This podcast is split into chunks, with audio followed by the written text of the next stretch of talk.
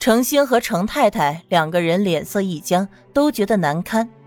本来程玉芬和张卫民的事情就是他们家这边上赶着的，好在一直以来张卫民也没说什么，这也给了他们一个假象，觉得这两家的儿女还能继续把姻亲关系维持下去。可是现在一看，还能有什么不明白的呢？空气中还散发着浓浓的酒味儿，男人颓废的躺着。家里房子虽然大，但是肉眼可见的凌乱无序，一切的一切都昭示着这个家的状态是极为不健康的。程玉芬觉得丢了脸，她总想要在父母面前争面子，可是这回什么面子都没了，她怎么能接受？为什么爹娘非要这个时候来？难道是专程来看她的笑话的吗？她转身就冲上了楼。可是刚刚关上门，就听见程太太的声音出现在门外。他拉开门，看见有些憔悴的程太太，冷冷的看着他，也不想说话。程太太看着女儿这个样子，心中不免心疼，赶紧把张卫民家里的情况告诉了程玉芬。张家放弃了张卫民，从本家挑选了一个合心意的小孩子，已经过继了，已经养在新莲姨娘的身边了。连大太太都躲在后院出不来，张老爷还亲自请了先生去府里教导廖哥读书识字。现在张府里根本就没有人再提张卫民三个字，廖哥连族谱都上了。现在整个张府上下全都喊那廖哥为少爷。程太太一边说着，眼泪就下来了。她这一番作态。直接把程玉芬那点心思给按灭了。姜还是老的辣，在程太太的面前，程玉芬根本就不够看的。娘，你说的都是真的？程玉芬的嘴唇都是抖的，脑子完全丧失了思考能力。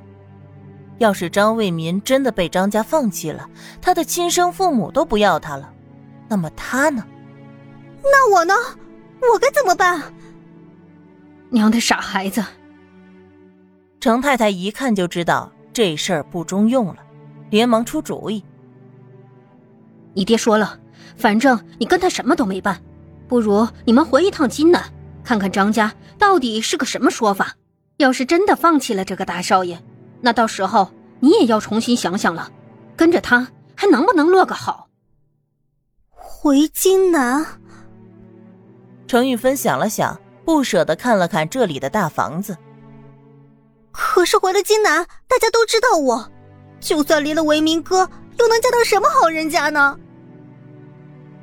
金南他是不想回的，在上海虽然时间不长，但他已经觉得自己适应了上海的生活，再回到金南乡下去，这怎么行呢？人往高处走，到他这里了，还能越来越回去？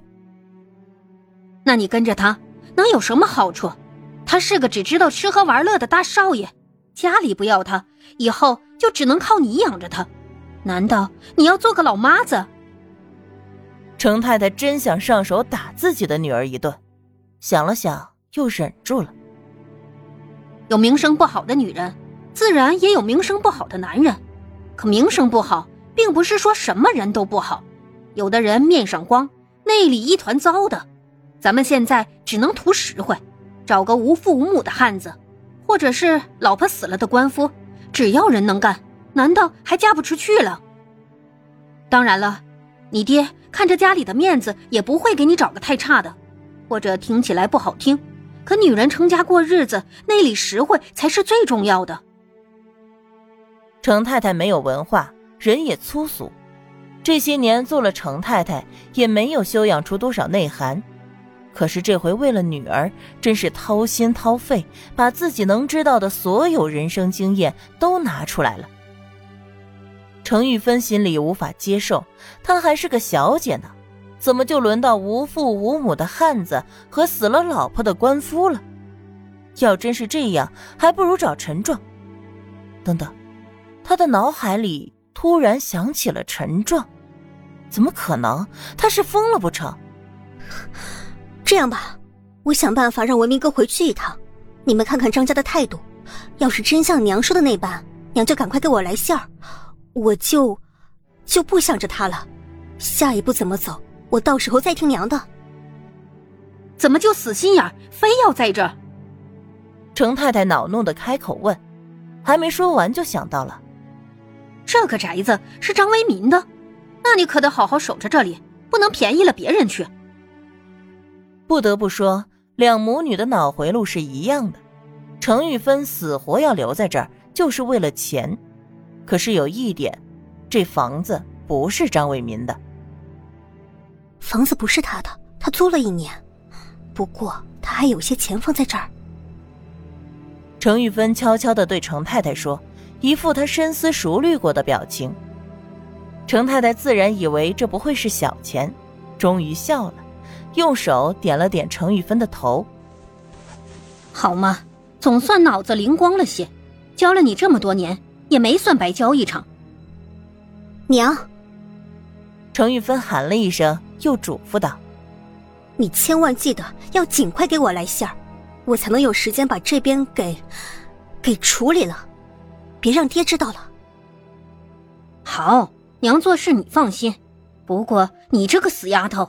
怎么出来几天，连亲弟弟都不认了，还口口声声爹不疼娘不疼的，真是个没良心的死丫头！